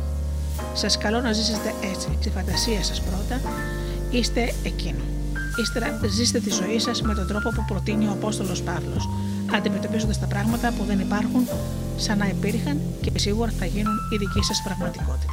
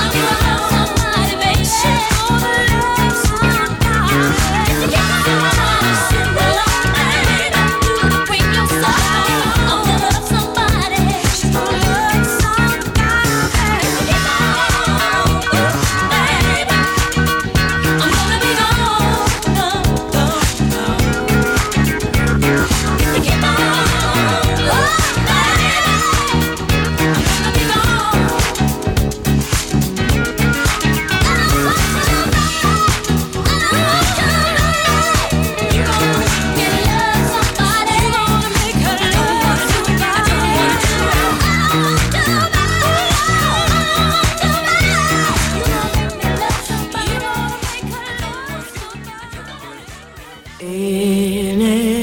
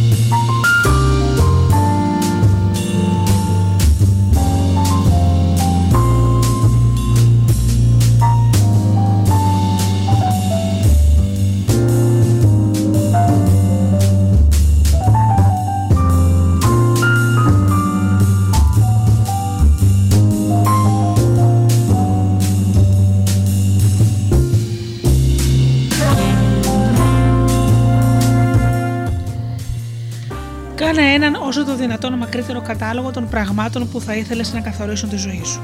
Ύστερα μετατόπισε τη φαντασία σου από το δεν είμαι ή ελπίζω να είμαι στο είμαι. Θέλεις ό,τι ακολουθεί το είμαι να είναι συμβατό με τον ανώτατο εαυτό σου που είναι ο Θεός. Ξεκινώντας με τον εσωτερικό σου διάλογο, άλλαξε απλώς τις λέξεις που καθορίζουν την αντίληψη του εαυτού σου. Μην ζητάς αυτό που κάνεις, γιατί αναμεγνύοντα τρίτους στα δικά σου μη συζητάς αυτό που κάνεις, γιατί αναμεγνύοντα τρίτους στα δικά σου είμαι, προκαλεί το εγώ τους να επιβεβαιώσει τη δική τους σπουδαιότητα. Επαναπροσδιορίσε την αντίληψη του εαυτού σου, επιλέγοντας τις λέξεις που προκρίνεις να τοποθετήσεις στη φαντασία σου. Κάνε αυτή την αναδιατύπωση του εσωτερικού σου κόσμου ένα κτίριο λάκτισμα στην προσέγγιση του ανώτατου εαυτού σου και της εκπλήρωσης των επιθυμιών σου. Στο βιβλίο του Ιωήλ η συμβουλή του Κυρίου εναρμονίζεται με όσα λέμε. Άσε τους αδυνάτους να πούν είμαι δυνατός. Ιωήλ γάμα 10. Πραγματικά είναι τόσο απλό όσο και αυτές οι επτά λέξεις από τη συμβουλή της βίβλου. Εάν πεις είμαι αδύνατος, με βελώνεις το όνομα του Θεού που είναι ο ανώτατος εαυτός σου. Πώς είναι δυνατόν η δημιουργός πηγή του σύμπαντος, η πηγή ενέργειας που είναι υπεύθυνη για τη δημιουργία του κόσμου, να πει Είμαι αδύναμος. Όπως είπαμε προηγουμένως, ο Ιησούς είπε: Μήπως δεν είναι γραμμένο στο νόμο σας, Εγώ είπε είστε Θεοί. Επομένως, πώς μπορείς εσύ τώρα που λειτουργείς στη ζωή σου από τον ανώτατο εαυτό σου, ακόμα και να σκεφτείς κάτι σαν το «Είμαι αδύναμος» και πολύ περισσότερο να προσδιορίσεις τον εαυτό σου με ένα τόσο βλάστημο τρόπο; Σκεπτόμενος «Είμαι δυνατός» δίνεις στη φαντασία σου τα εφόδια που χρειάζεται για την επιτυχία των δηλώσεών σου και ευθυγραμμίζεσαι με την πηγή των πάντων με δύναμη αντί για δυναμία. Όταν ευθυγραμμίζεσαι με αυτόν τον τρόπο, καλείς συγχρόνως την καθοδήγηση που δεν λαμβάνεις όταν δηλώνεις Είμαι αδύνατος. Αντί του Είμαι ανίκανος να βρω μια δουλειά, μετατόπισέ το σε Είμαι ικανός. Με τον ίδιο τρόπο, αντικατέστησε δηλώσεις του τύπου Δεν είμαι ικανός να ζήσω εν ειρήνη με Είμαι η ειρήνη. Το Είμαι άτυχο στην αγάπη με το Είμαι η αγάπη. Το Δεν αξίζω την ευτυχία με το Είμαι η ευτυχία. Η λέξη είμαι, την οποία χρησιμοποιείς συνεχώς για να προσδιορίσεις ποιος είσαι και τι μπορείς να κάνεις, είναι η ιερή έκφραση του, όνομα, του ονόματος του Θεού, η ανώτατη πλευρά του εαυτού σου. Σπάσε τη συνήθεια μιας ζωής να κατασπηλώνεις αθέλητα αυτό το Άγιο όνομα. Πάψε να χρησιμοποιείς υποτιμητικές ταμπέλες για να κακολογήσεις τον ιερό σου εαυτό. Ένα από τα πολλά μεγάλα μαθήματα του πραγματείες για το είμαι είναι να στρέφεις πάντοτε το κύριο ενδιαφέρον σου προς το θεϊκό εαυτό σου. Λατρεύοντας τον, θα μπορέσεις να ανυψωθείς σε επίπεδα που δεν είχες φανταστεί ποτέ. Πρέπει να κάνεις τον εξωτερικό εαυτό σου να δεχτεί την απεριόριστη δύναμη της εσωτερικής σου παρουσίας.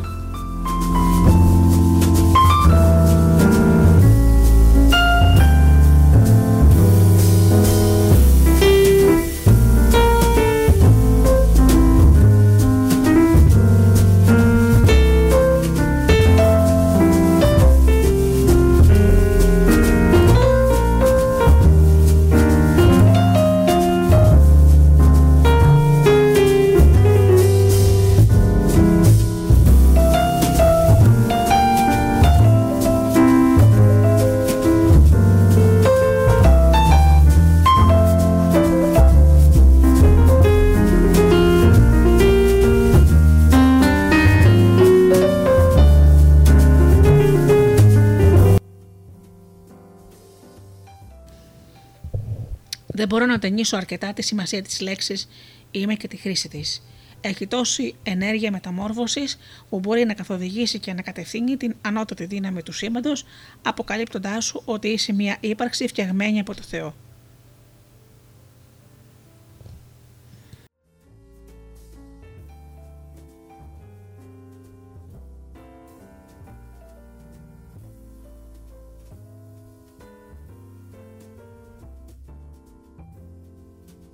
Δίνουμε έμφαση στο πώς θα εξισκήσεις τον εαυτό σου, να αναγνωρίζει την τάση που έχεις, να σκέφτεσαι και να λες «δεν είμαι» ή «ελπίζω να γίνω» και να τα αντικαταστήσεις με το «είμαι». Ο Νέβιλ αναφέρεται σε αυτό. Δημιουργώντας ένα ιδεώδες στο μυαλό σου, μπορεί να ταυτιστείς μαζί του τόσο ώστε να γίνεις ένα και το αυτό μου το ιδεώδες μεταμορφώνοντας έτσι τον εαυτό σου. Δεν έχει σημασία πόσο καιρό είσαι κολλημένος σε ένα πρότυπο που σε κρατούσε μακριά από την εκπλήρωση του ανώτερου και ανώτατου ιδιώδους για τον εαυτό σου.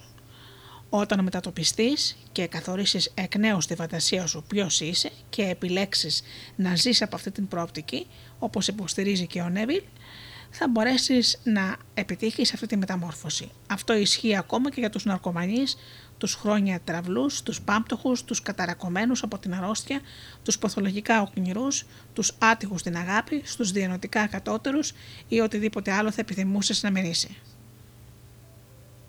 Να μερικά παραδείγματα. Εθισμοί. Διαβεβαίωση. Είμαι νυφάλιος, είμαι απόλυτα υγιής. Τράβλισμα. Διαβεβαίωση.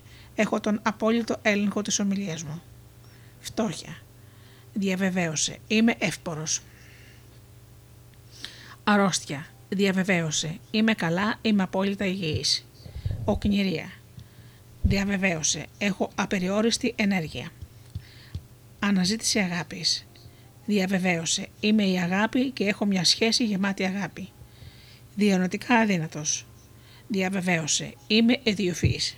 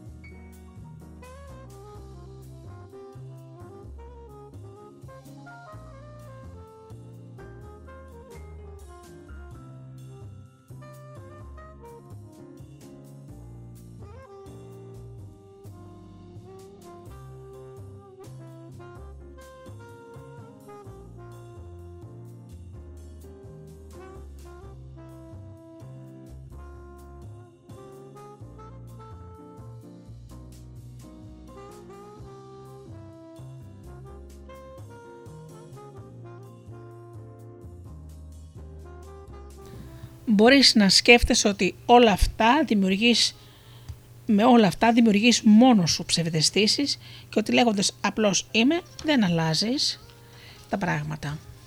Μάλλον είναι φυσικό να έχεις αμφιβολίες εάν πιστεύεις πως η δική σου πραγματικότητα είναι όσα σου λένε οι αισθήσεις σου. Οι γραφές προσφέρουν μερικές λέξεις που μπορεί να σε βοηθήσουν να ξεπεράσεις αυτές τις κοινικές απόψεις. Στην κοινή διαθήκη, οι πρώτες λέξεις στο κατά Ιωάννη Ευαγγέλιο είναι πριν απ' όλα, ένα αρχή είναι ο λόγος και ο λόγος είναι προς το Θεό και Θεός είναι ο λόγος. Δηλαδή, πριν απ' όλα υπήρχε ο λόγος και ο λόγος ήταν με το Θεό και ήταν Θεός ο λόγος. 13 εδάφια παρακάτω υπάρχει η φράση «Ο λόγος έγινε άνθρωπος και έστησε τη σκηνή ανάμεσά μας». Τι υποθέτεις ότι σημαίνει η φράση και ήταν Θεός ο λόγος; Είναι, είσαι πολύ παραπάνω από αυτά που νιώθεις με τις αισθήσεις σου. Είσαι επίσης το δικό σου θεϊκό πνεύμα, το οποίο δεν επηρεάζεται από τις πέντε αισθήσεις. Ο Θεός διακηρύσει στις γραφές όπως επεσήμενα και πριν. Το όνομά μου είναι είμαι. Αυτή η λέξη βρίσκεται τώρα στη φαντασία σου με τρόπο που ευθυμεγραμμίζεται τέλεια με το Θεό. Αυτό είναι το δικό σου ξεκίνημα. Σταθερά κράτα μέσα σου και επανέλαβε είμαι και θα ανακαλύψεις την πραγματική έννοιά του. Ο λόγος έγινε άνθρωπος και έστησε τη σκηνή ανάμεσά του, ανάμεσά μας. Ναι, με τη λέξη είμαι. Καλώντας αυτό το όνομα, βάζοντάς το στη φαντασία σου και, ζω, και ζώντας από αυτή τη θέση, κυριολεκτικά ενώνεσαι με την πηγή της δύναμης που σου επιτρέπει να γίνεις όλα όσα έχεις διαβεβαιώσει, ακόμα και να κάνεις θαύματα. Ξεκίνησε όντας πρόθυμος να χρησιμοποιήσεις αυτή τη θεϊκή έλξη, αυτή τη θεϊκή λέξη, ως το όνομα του ανώτατου εαυτού σου, ο Θεός. Αυτό είναι το ξεκίνημα του εαυτού που θα ζήσει μια ζωή γεμάτη εκπληρωμένες επιθυμίες, εφόσον αυτές οι επιθυμίες ευθυγραμμίζονται με την πηγή της ύπαρξης που είναι αγάπη. Αγάπη για τον εαυτό σου και το μεγαλείο, και το μεγαλείο του. Αγάπη για όλα τα δημιουργήματα του Θεού. Θα εκπλαγείς ευχάριστα όταν παρατηρήσεις ότι η λέξη «είμαι» γίνεται σάρκα και τόπος διαμονής και αναμφισβήτητο γεγονός της ζωής σου.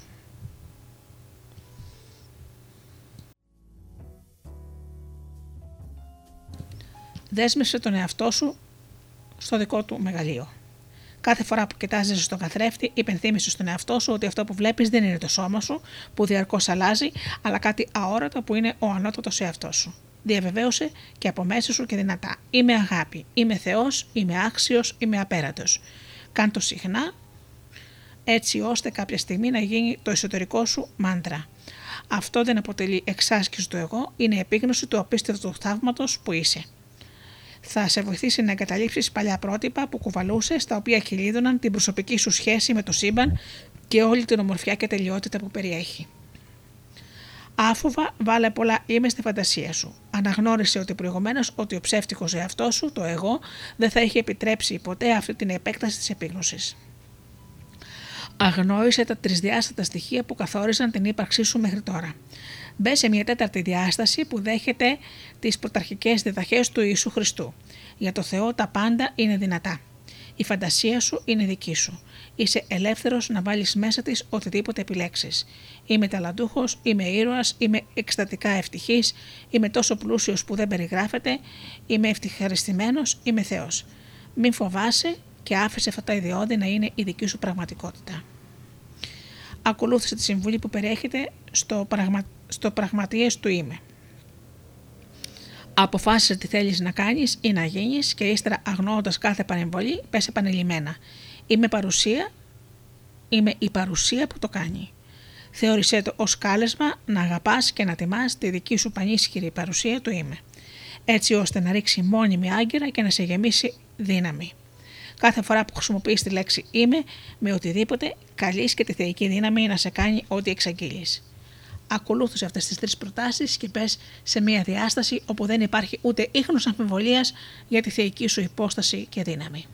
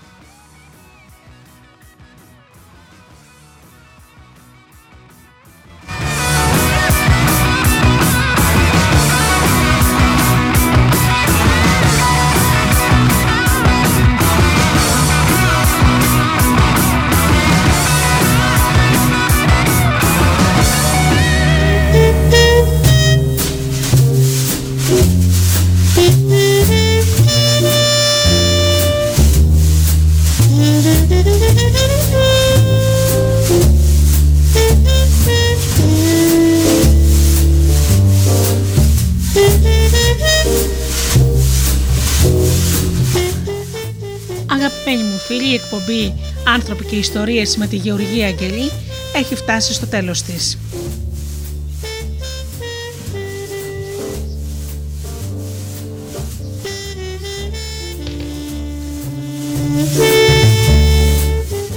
Θα συνεχίσουμε το θέμα μας για τις επιθυμίες, για, το, για τα θεμέλια εκπλήρωσης επιθυμιών στην επόμενη εκπομπή. Έως τότε φίλοι μου σας εύχομαι να περνάτε καλά, να είστε καλά και αγαπήστε τον άνθρωπο που βλέπετε κάθε μέρα στον καθρέφτη. Καλό σας βράδυ.